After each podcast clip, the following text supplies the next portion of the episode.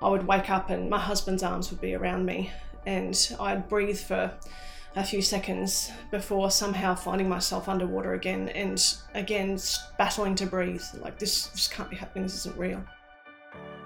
You are listening to the Synergy Women podcast, brought to you by women's resilience coach Nikki Hamilton. Nikki offers expertise in women's health and has an inspiring passion for helping women navigate through grief and life's challenges to help transform and build resilience with grace, courage, and authenticity. Each episode, she will explore an aspect of women's health, offering you insights on ways to build your body, your mind, and your heart health to help you rise up with resilience. In this episode, we will explore mind and heart health for women.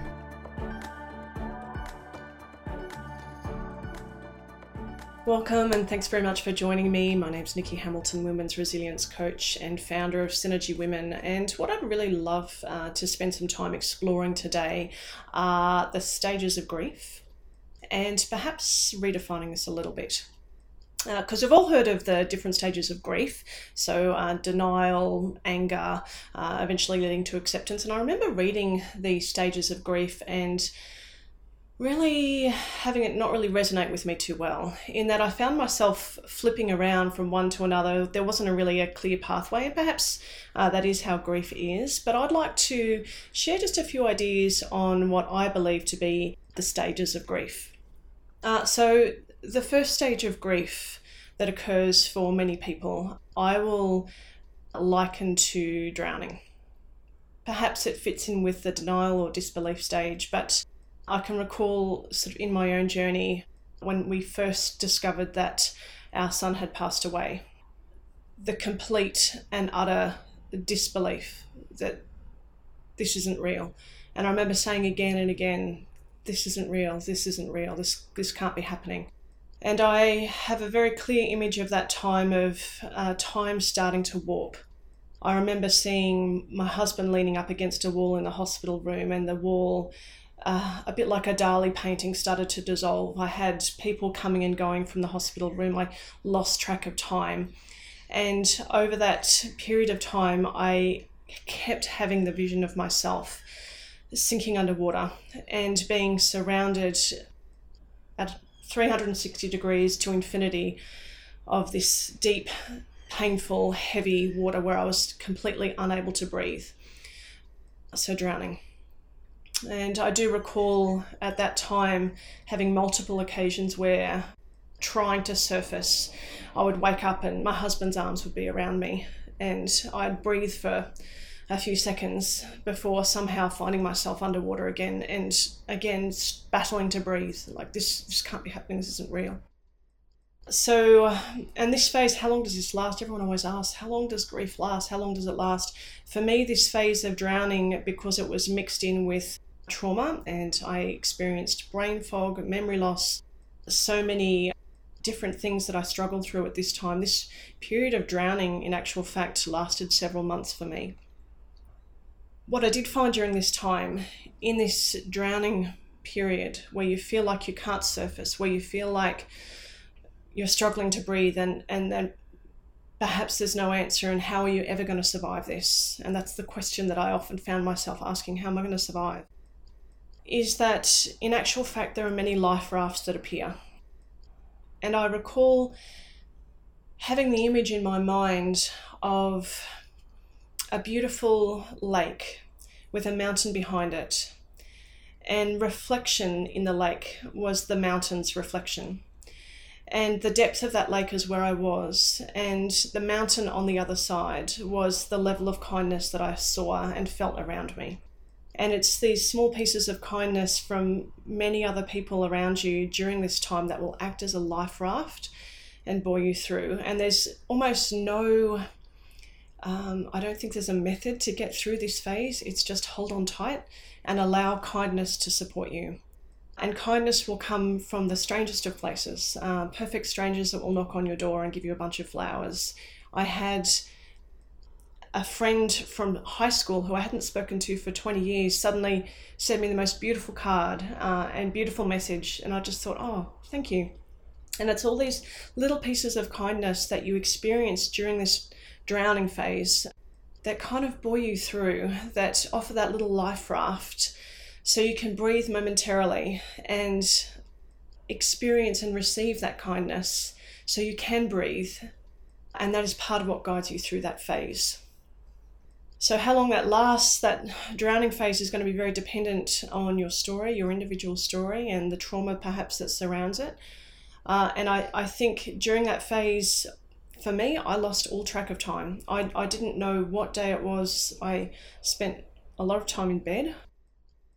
And what I didn't realize, in actual fact, was that many weeks had passed before I started to really surface. And I think the first real sense of being able to breathe again came for me probably three or four months later. My husband had taken us uh, on a trip to Queenstown in New Zealand. I don't know if any of you have been there, but it's absolutely stunning. It's so beautiful, the scenery, the nature. Uh, it's lovely. And we were walking along the lake shoreline and there's a big boat uh, in the centre of Queenstown in the lake. It's a tourist boat, but tourists hop on board and they take a trip out into the middle of the lake and have lunch. And it's a nice day out. And I remember walking along the shoreline and uh, seeing this boat uh, set sail and slowly but surely, gradually, become more distant, like it was heading toward the horizon. And it was really at that point in time that I got this sense of like, oh, time's passed. Time has passed. And the last time I knew my son was alive was back in February 12th, and it's now May. And that time is forevermore going to be further away from me. And I'm, I'm getting further and further apart. And I had this real sense of longing and despair, but at the same time knowing that I need to start, I don't know, getting back on track a little if I can, because I'd lost lost myself essentially for those three to four months. So time passes, and that's one of the shocking things I think in that first period of drowning is that you can't believe that life continues. I have a really strange recollection of driving home from the hospital empty handed and as we were driving down our road, seeing a man riding on a push bike eating an ice cream, and I was confused. It was like, don't you know that the whole world has caved in last night? Like, I was expecting to see catastrophic surroundings, but there were people that were still continuing on their day. It was very, very strange, surreal feeling.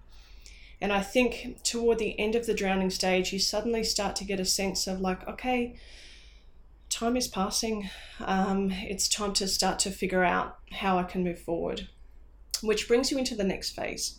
So, from drowning, the next phase I call climbing up a steep sand dune.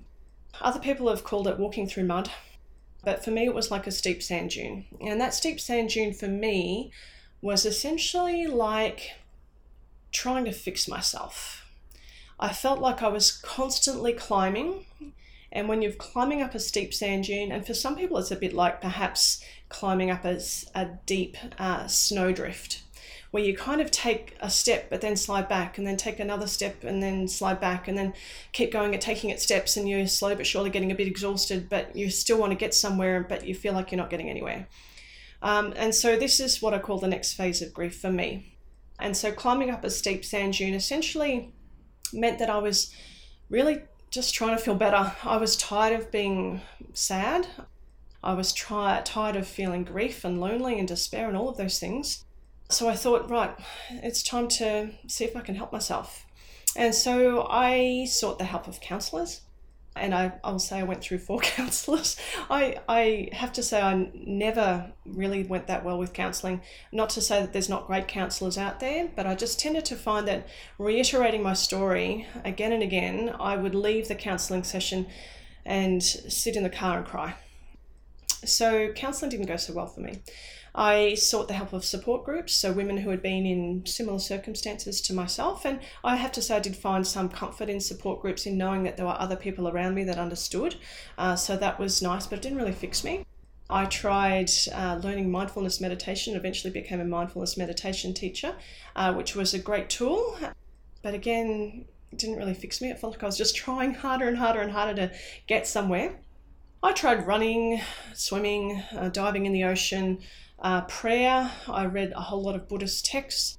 And all of these things uh, gave me a little bit of assistance, I guess, but I still felt like I was climbing a steep sand dune. And in this period of time, I found myself constantly ruminating, oh, you know, what could I have done to change the outcome? I had a background narrative of self blame, like maybe if I'd just done this or that, maybe uh, if the day before I'd seen the doctor, maybe if, so all of the scenarios that if I could have changed this or had changed that, then maybe this wouldn't have happened. And that background feeling of self blame drove part of this. And I don't think that self blame really benefited me uh, in any way because there's actually nothing that I could have done. But I think it's a very natural reaction that happens. Don't go away, we've got more Synergy Women coming up. But first, let's take a quick break. Would you like to learn more about the Rise Up method and how it can help offer you a clear framework to overcome life's challenges? See our website, synergywomen.com.au. So, that climbing a steep sand dune, uh, ruminating with self blame, trying to find answers, uh, again, essentially was me just trying to fix my grief. And uh, Tony Robbins has a, a quite a good um, piece of information that I read about your blueprint. And your blueprint in life is essentially what you picture your life as you would like it to be and where you are. And what I wanted was to feel happy, to feel joy, and to feel enthusiastic again. And instead, I was feeling like a huge hole in my heart, the size of a universe that no one could see or feel. And it was heavy. And I found myself constantly sad, and I was tired of being sad. And where I wanted to be, happy, joy filled, enthusiastic, uh, having energy again, and where I actually was, were two really distant places. They were just too far apart. And as soon as those two places are too far apart, it creates anxiety. Uh, it can create a whole range of mental health uh, problems simply because you're trying to get somewhere where you're actually not. And I read a really nice quote from Pema Chodron, I hope I've pronounced her name correctly, Buddhist monk, who I recall reading said, Start where you are. Let's start where you are. And it was in moments of climbing this steep sand dune that occasionally I would just let myself sit down for a bit and just go, well, this is where I am.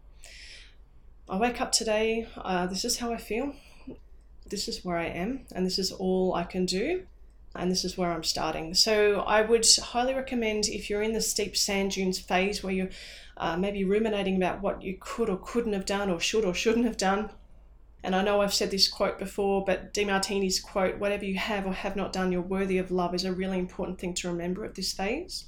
But the other important thing to remember in this phase is to just take a seat from time to time. Like the constant climbing leaves you exhausted. So taking a seat, and I heard so many times, be kind to yourself during this phase. Be kind to yourself. And I, I kind of got sick of, I have to say, I kind of got sick of hearing it uh, because to me it was like, what does that mean, being kind to myself? I don't understand what you're trying to tell me. And so, but I, I kind of understand it now in that um, being kind to yourself essentially means accepting where you are. No one expects you to be happy, joy filled, enthusiastic, conquering the world uh, when you're going through this. And I kind of expected it of myself, I will say. So, knowing that uh, climbing a steep sand dune, if you can just take little moments just to take a seat, I'm not saying don't climb, uh, because in actual fact, climbing the sand dune for me gave me uh, an opportunity to explore different things that I did find uh, helped myself, and for everybody, that those things are different. So it does give the opportunity to find your strengths, uh, build some resilience, figure out what works for you. But at the same time, uh, you probably need to also allow some rest time and some pause time uh, if you can on that sand dune. So pause, rest, allow yourself just to start where you are uh, is an important thing. And I do recall during this phase so many different emotions that I was struggling with. I felt like I had a big chain around me, and that chain had resentment, it had anger, it had grief, it had jealousy. I was jealous of other women and their children and their families. Uh, all of these emotions were like this heavy chain around my heart that I was trying to carry around and trying to get rid of without acting out on it. Uh, and that's a challenge. And I think the challenge is sometimes met with a little bit of rest and allowing yourself simply just to sit down. So that's the climbing the steep sand dune phase. So we go from uh, drowning to climbing a steep, stand, steep, steep sand dune. The next phase, it sounds terrible. Uh, the next phase I found myself in was the phase of what I call the black hole. And it does sound uh, pretty desperate, and I think I was pretty desperate. I think at that stage I had run out of energy to climb. I found I felt like I was getting nowhere. I had looked after every aspect of my health that I could think of. I had tried every avenue and I still hadn't fixed my grief. And I found myself in a place where I was simply lacking energy, listless, like I had nothing left. And enter the big black hole. And some will liken it to depression. I'm not sure that grief and depression are the same thing, in my opinion, but I guess the symptoms are probably very similar. It's almost like I lost all energy and lost all hope and just stopped trying. But there's a beautiful saying, uh, and that saying is it's always darkest before the dawn. And I believe it's in this phase of complete darkness that I just learnt to be still. I learnt that when I did have periods of emotions that would bubble up, resentment or anger or despair, I found myself, I just light an incense and lie down in the back garden and watch the incense burn and just say to myself, once this incense is finished, this feeling will have passed. And it pretty much always did. Uh, I learnt in that stillness that there's a little, little glimmer of light that happens in this dark, still point, provided you ask the right questions. And those questions start to bubble up, and those questions are how can I how can I show out my connection with my loved one to the world? How can I live my life and honor my loved one? How can I make sense of what's happened uh, and turn this pain into a purpose? So, learning to shine out the little piece within you that is your loved one, that resides there in your heart. How are you going to shine that out? how are you going to turn this pain into a purpose and learn to give out to other people as a result of what you've experienced? How can you honor the one that you've lost, honor your loved one? And it's in these moments of dark stillness that a little beacon of light starts to shine and starts to give you some answers. So it was in these moments of complete and utter stillness and complete and utter darkness that I did come up with some answers for myself. And I think every person that travels this pathway has different answers. But in actual fact, those answers for me started to become brighter, and that light shone through in my heart out into many different areas in my life. And I found myself starting to, uh, I don't, I don't want to say recover, uh, because I don't think it's something that you can fix. But my journey changed Going from drowning to climbing a steep sand dune uh, and through the, bla- uh, the deep black hole, uh, I hope these three phases of grief have resonated with you and that you have a maybe a better understanding of um, what I believe to be the grief process. And whichever phase of grief that you're currently in, you have to hold and know that it will pass even though you feel like it's never going to pass, it does pass. And there are some key gifts that each phase will give you. So, the key gifts are number one, if you're currently drowning, the gifts that you will receive from this period of time in your life is the displays of absolute kindness that there are in the world. There's so much kindness.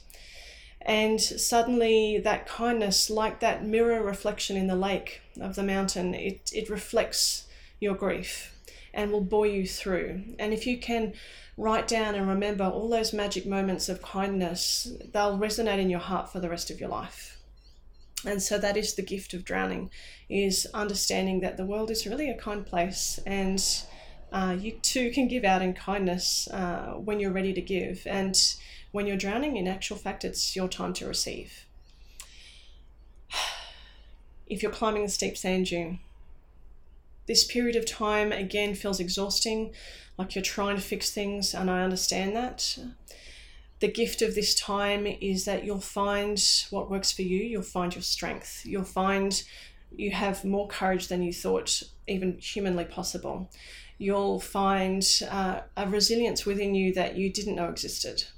And this is the gift of this phase, even though it feels like it's never ending and that you'll never climb out in actual fact, uh, the journey itself will give you so many gifts that you will take forward from this period of time. The last piece of grief, uh, the dark hole, this is the little glimmer of hope that starts to shine through. And if you're in that place now, my suggestion is to ask good questions. Just be completely still, allow yourself to feel everything that it is that you need to feel. It will pass but in com- being completely still and facing it and not dodging it and not trying to run away from it and not trying to fix it, but just to sit in it and sit with it and be with it. Uh, in actual fact, you'll find a little jewel. And the questions to ask would be how can I shine out as a piece of my loved one that's within my heart? How can I shine that out in a way that benefits the world? how can I turn this pain around into a purpose to benefit other people? Uh, how can I honor my loved one? These are the questions to ask in this phase because, in complete stillness, answers start to come through for yourself. And a really important quote, I think, or a really important thing to remember in this phase is that stars can't shine without darkness. They really can't. So, I do hope this has resonated with you, my name's Nikki Hamilton. I'm a women's resilience coach and founder of Synergy Women. I really look forward to sharing more with you in the future on different podcasts and through my website. But for now, if you are going through a grief stage, I do hope that these three phases and some ideas of what you might take from each of these phases uh, helps uh, buoy you and guide you through. Thank you. If you like what you've heard, it'd be great if you could rate and review this podcast from wherever you are listening. And don't forget to click subscribe so you'll be notified when we release our next episode.